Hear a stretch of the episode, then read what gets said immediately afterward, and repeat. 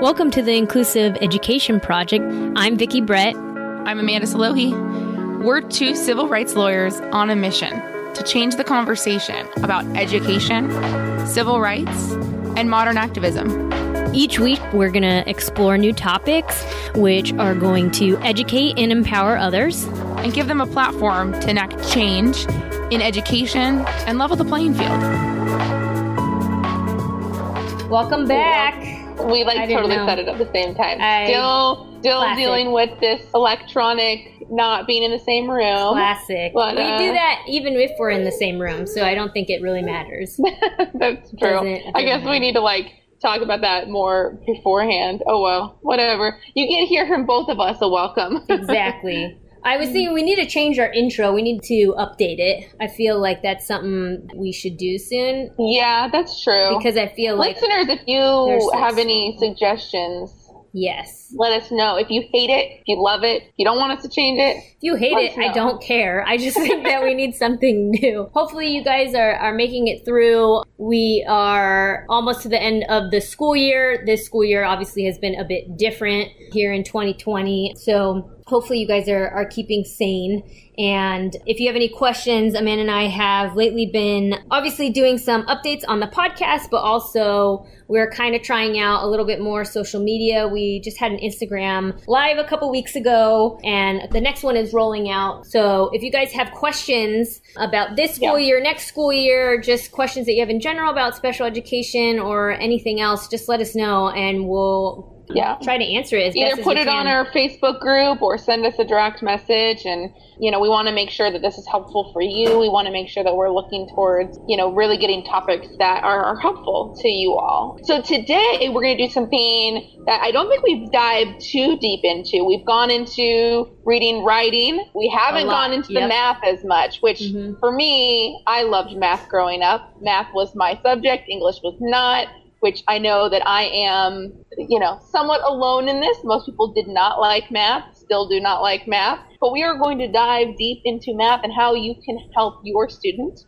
whether it's your teacher or a parent, with math. So thank you for joining us today, Allison. Hi, thanks so much for having me, you guys. I'm so excited to be here. Yeah. Can you tell us a little bit about your background? And, you know, we'll get into your book a little bit later, but just kind of how you got where you are today and kind of what you're doing now. Oh, sure. Absolutely. My name is Allison Dillard, and I'm an author. I'm also a math professor over at Irvine Valley College. And I pretty much I've been working on math stuff since high school. I think I fell in love with math in high school.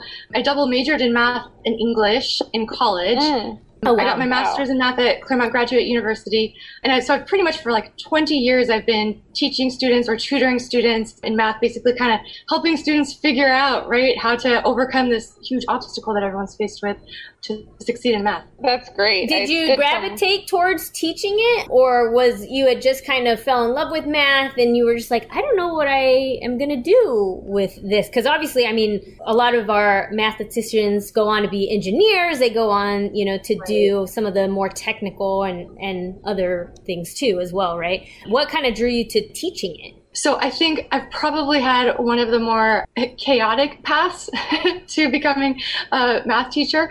In all honesty, when I was in college, I didn't know what I wanted to do. I felt like every class that I took, I fell in love with and I wanted to major in that. And I must have changed my major like seven different times. but at the end of it, I ended up with the most credits that I had um, were for English and math. And we actually were able to work it out. So I was able to just barely get both of those majors in. And I had started tutoring math back in high school. And it actually ended up being like the ideal job to work through college. You know, it's sort of a yeah. high hourly rate. It was, especially at the time, it was really cool. Flexible, flexible yes, hours. It's, it's, yep fun too because it's just like it's a really rewarding job as well, right? Because you're always yeah. helping people. Yeah. And then I actually, because I had sort of majored in English, also I took a couple of years after college and I had tried to work as a screenwriter. Oh, nice! Oh, wow yeah, so I did that and that was fun also. But the cool thing that I loved about math was math was actually what supported me that whole time. You know, sort of like starving artist, but I at the same time had a job throughout all of it. And then I hit a point sort of in my mid 20s, there was a big writer's strike and basically like nobody was right. selling anything. Yeah. And I saw so many people who were, you know, like a decade or two or three older than me just get laid off and lose everything. And I was sort of at that transition point where I was starting to think about like a family. My boyfriend and I were getting really serious. Yeah. And so I kind of just decided I wanted something more stable. And the thing that I loved was always the tutoring, you know, and I had Yeah. been doing it for over a decade. I loved helping students through it. And so at that point, I went back to get my master's with the intention of teaching.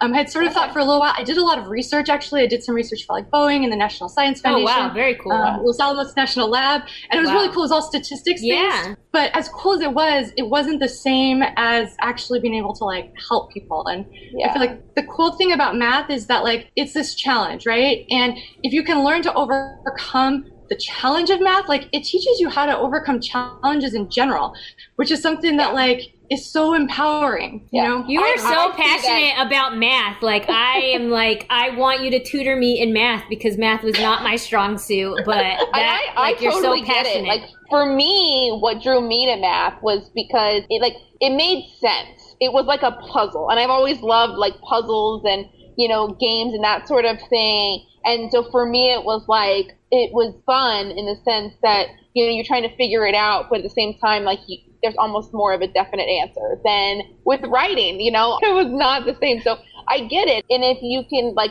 we talk about like um, math changing so much in schools nowadays towards like the critical thinking and. I think that's the part about math that a lot of people don't see as like why you know everyone's like why do we need to learn math? I'm not going to be a mathematician or I'm not going to be a statistician. Like why do I need to do this? But it really does help with like the problem solving skills. So it sounds like like everything that you've been kind of doing, you're not just like doing here's the basics of like how to do a formula, but you're really kind of teach that other component of the critical thinking part to it too. Oh yeah, absolutely. I feel like I forget who who said the quote, but it was something along the lines, you know, education is what sticks with you, you know, after every you've forgotten everything that you learned. Ah. Right? So it's, Yeah. it's sort of like right in math, it's like we don't expect you to like remember all of these log equations, right? Like Right. 10 years down the road. Like we know you're not going to use it, but just that whole experience of figuring it out, right? Because Yeah. the first time you see it, it's really difficult and it's really confusing, but it's that experience of learning it gives you that confidence that you can then solve equally complex and challenging things later on. You know, so it is Yeah. develop it's those problem solving skills Yeah. that are strengthened. That's what you take with you in the long run. Yeah. So I can definitely see now with your background in writing too, how it probably just felt so Natural. natural to write Yeah. a book about math. How did that come about? So actually, I had some health problems a couple of years back, and you know, I ended up taking this year off of teaching. I had to go in for like surgery and chemotherapy and stuff, and so I ended up with this whole year off of school. And you know, I think it's not unique to teachers, but I think everybody, right, is that we're just sprinting through the days, and life is just so busy, and it's go, go, go, go. And what this whole situation of actually getting sick and having this time off, it sort of ended up being kind of a blessing in disguise Mhm. you know, it actually gave me time to slow down and, Right. and really think sort of about, you know, how we teach math, you know, as an educational institution, why so many students like struggle with math, you know, and sort of like, you know, what are the things that I was telling students? What are like those repeated conversations that I have over with students over the years that have helped them to sort of get through math. And so I think it was maybe about like halfway through that year and I really just decided, you know what? I just I wanted to put it all in a book form because I just felt like there were just so many lessons that I learned from teaching and Yeah. tutoring. It's weird actually. Both of my books they're they're math books, right? One's called Raise Your Math Grade and the other is called Crush Math Now. Neither of them have any math in them. Right? Mhm. it's actually all of the non-math stuff that or non-math skills that you need to actually succeed in math oddly enough Right. because I, I've sort of found over the years that if you dig into all of that non-math stuff and you know you can sort of like deal with the procrastination issues or deal with the fact that like students hate math right or they think they're bad at it and they just lack Yeah. confidence and if you can actually like tackle all that stuff head on then the math gets so much easier Right. That's a problem that we have with so many students is that maybe younger on, and I, I know many friends that are like this, that in elementary school, math was not a strong suit, English, and like we're told, like, this is your strength, this is not your strength. You see Yes. the grades. And from a very early age, we get told, and I felt this way about English, a lot of people feel this way about math, where it gets ingrained in your head that, well, I'm just not a math person or I'm just not a writer. So there's only so high I can get. I can get to a plateau, but that's not really true. We know that like there are, you know, ebbs and flows of, you know, the cognitive abilities, but it doesn't mean that we can't overcome something that was a label we got put in first grade, second grade. So I Yeah. love that you're digging in deep into like that because I definitely think that's a problem that we have. Yeah, I love that. And I feel like what you're mentioning right now, that's sort of like the very first skill like that I always tell students and parents. And it's really it goes to this idea of like you improve with effort. You know, there, there's no such thing as like a math person and not a math person. There's just skill, right?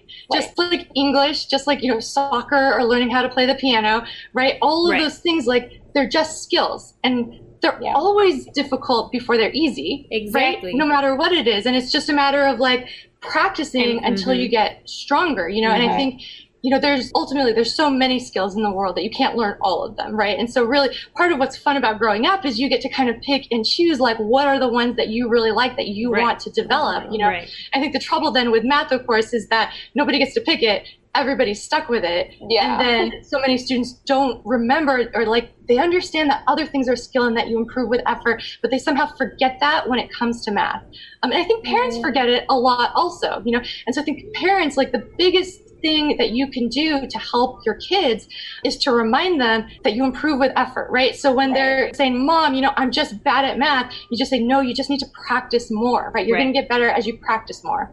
Right. And so rather than as a parent just sympathizing with them and saying, oh, yeah, I know math sucks and I'm bad at it too, Mhm. that just empowers them to, or enables them to not try. Yeah. Right. Or saying, oh, yeah, I was bad at math too. So the, the kid thinks, oh, well, that's in my DNA too. So why try? Yes, I know. It's like you can't change just think it's like a hereditary thing, Right, right? right. Like, well, I'm just that's those are the cards that I was dealt. So you know, they weren't good at it, so I'm not going to be good at it. that's really interesting. You know, we're obviously in this bubble of time during this pandemic where you know teachers are now the parents.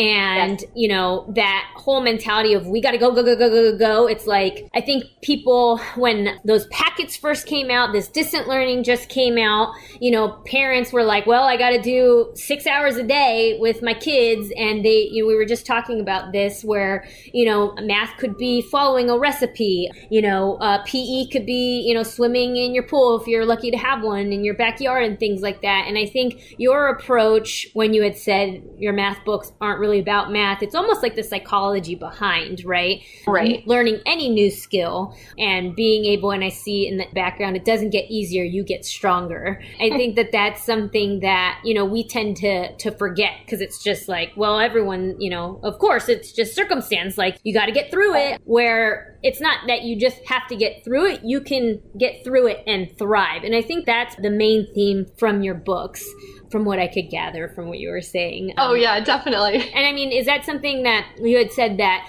over the years you had kind of started saying the same things over to, to students? Was that just those, was, um, which book came first? And then was that, was the second book just like a natural sequel, if you will, or is its own kind of thing? Right. So Crush Math Now came first, and it's way longer than Raise Your Math Grade.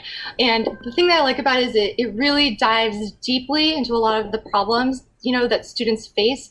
You know, so like one of the things is sort of like procrastination or lack of motivation. Right? It's mm-hmm. not something that you always you would necessarily think of as being an obstacle to success in math, but I'd almost say that's probably the most common one, right? Yeah. And there's also like a chapter on math anxiety or lacking confidence, one on lack of grit, right? Which is just that ability to keep working when things are really difficult and you're struggling. And so many students, they think that it ought to be easy and they don't actually recognize that the struggle is the really important part of not just math, right? But challenges in general. Mhm. And then I also have other chapters, you know, and like one is what to do if you have like an emergency or some sort of permanent obstacle. So one of the things that I faced, which is a story that has helped so many students that I've talked to over the years, was um, I was actually diagnosed with chronic fatigue syndrome right in the middle of high school.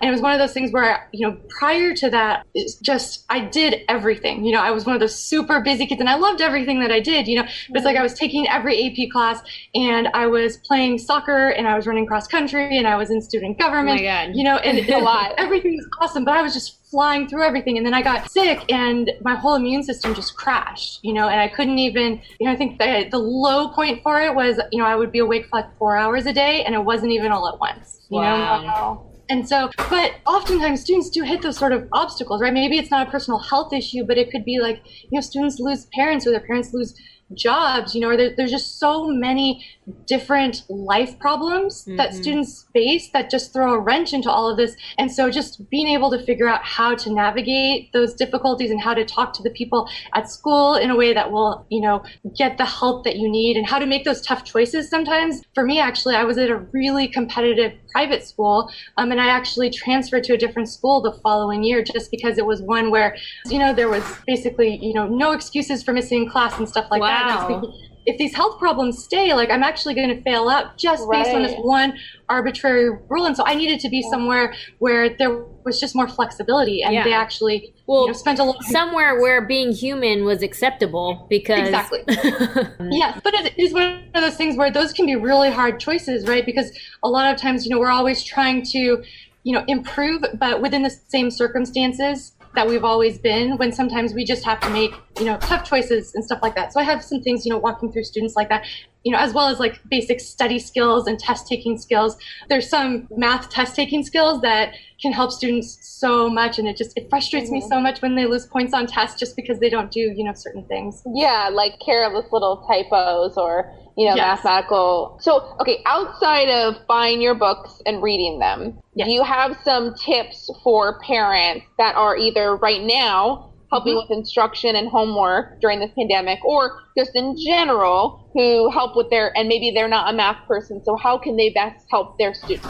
Perfect. So the number one thing I would say for parents goes back to this idea that you improve with effort, right? And so what I would say is one, always reply to them with that whenever they say I'm not a math person or I'm bad at math. But more importantly is what is a skill that your child has already developed? What is a skill that they consider themselves good at? So it's usually something that and they've practiced a lot. And so what you want to do is remind them that they're not just naturally good at that, right? That's a skill that developed over time. It's something that they practiced and remind them of a time maybe when like they got really frustrated and they wanted to just give up, but they just kept on going, right? Mhm. And so then you can sort of parallel that journey that they've already made to success and show them that like if they can do that also with math, they'll see the same results. You know, and they don't necessarily have to, especially if they love something and they're dedicating so much time to it, they don't have to go to that same extent with math, right? But you can take that, that same idea to get you to, you know, whatever point it is that you need uh, to reach your goals. Mhm. And the second thing is more of a, a practical study tip that parents can use with students. Um, I think that students often struggle in math because there's huge leap that you have to make from doing homework to actually taking a test, right? Because when you're doing homework, you have your book and you have your notes and maybe you have mom and dad or a tutor and you've got Google right there also. But basically you have so much support helping you through that homework and students go, okay, well, I understand the homework, so I'm going to be good on the test. All right. And this might not pertain as much right now when we're in quarantine, right? Because so- a lot of the tests are being taken online.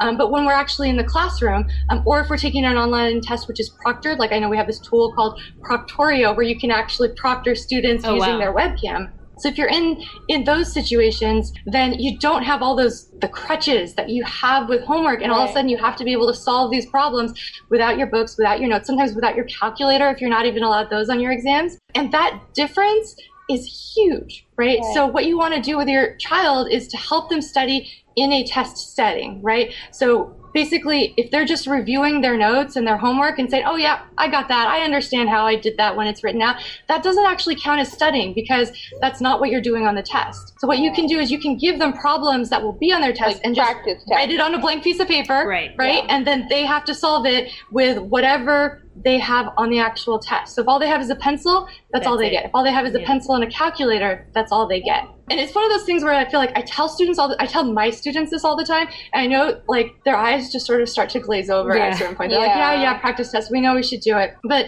the thing that, and you can tell your child this also, that sort of gets through to them is sort of like the analogy to swimming, right? Suppose you're Mhm. preparing for a swim meet, right?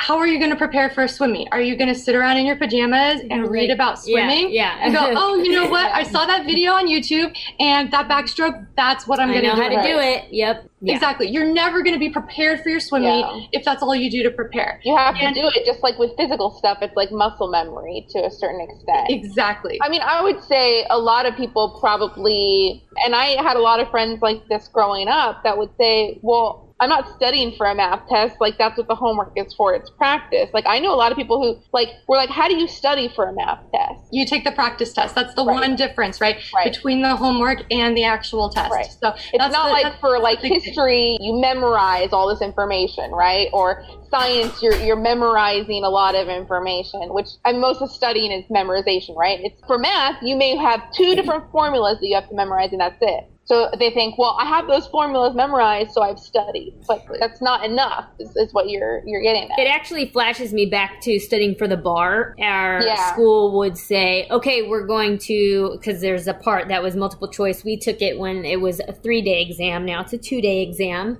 But the three days in the middle of the writing days was uh, 200 multiple choice. There's still 200 multiple choice, but that's in it just one day of it. And, you know, we had a couple of those while you're studying, right? Because you need to know what it's like to make it through that marathon, right? You're not sprinting through Right. it. And so your body needs to physically adjust to sitting for three hours at a time, taking a break, and then three hours at a time. And to me, it was like, oh, yeah, of course. You know, that helps with the visualization. That was like something one of the BARBRI professors had talked about too, was just like visualize getting there, visualize going through it. Like, how do you do that? By like practicing it or mimicking it. And I remember the year that I entered law school, 2008, there was an earthquake during the bar, oh, and geez. the students from my school had actually practiced for if an earthquake or some similar type of emergency, because that professor that was like in charge of it was, and like, awesome because they all just grabbed their computers, went under their desk, and how many students if they if you hadn't practiced that like i don't think that i would be like well i'm just to grab my laptop and go under my desk and i'm taking the bar like no i would not have done that. And so i think that that is something that's really useful just you know for anything that we do like you said any challenge that we come across or struggle or feel like we're failures. Like we've been telling these parents you don't know how to be a teacher. And even if you are a teacher you don't teach your own children. Give yourself a little bit of grace right? Um, we're just trying to survive. But that was really funny because it, it took me right back to the bar and, and having to practice right Yeah, and that is actually one of like the the nicest compliments that I've gotten about my books is that you know they help not just with math but with so, so many other things as well. Absolutely. So, any other tips for maybe like any? I know your books are, are mainly for the high school and college kids, but you know, as we look at the students that are getting to high school and college struggling with math that need your books, right? It's come from a foundation of lack of that support in elementary school, right? The thinking for years, I'm not a math person, I'm not going to try. Do you have any tips for like elementary school students or their teachers or parents on how to, besides just the, the mental, you know, not telling them they're a, not a math person, any other tips that you might have for them to get them on the right foot? You know, one that comes to mind was just something I just did yesterday. So we had a student who was a fourth grader who's really struggling with math and we were learning angles, you know, like acute angles and obtuse angles and stuff like that. You know, and his mom was saying, you know, he just doesn't get, he, you know, he's spending a lot time, he just doesn't understand it. And so what we actually did was we actually met up in my front yard and we did like so, a quick little social distancing, like tutoring thing on a whiteboard outside and he was writing with like chalk on the ground. And I think just it wasn't even that I explained anything better than how it was taught online. It was just the whole process of mixing it up and mm. making it kind of fun. You know, we went outside and there was chalk and there was nothing else to like distract him from the concepts. Yeah. You know, and so even though we probably did it in like a tenth of the time than what it was taking online, you know, he walked away understanding all of these little concepts. Right. And so what I would say, you know, to parents is that like, especially if your, your children, especially in elementary school, if they're ha- having to learn this stuff online, you know, it's not necessarily like the teacher or the online tool. It's the fact that like they just they're not meant to concentrate for so many hours Right, a day on right. these educational videos.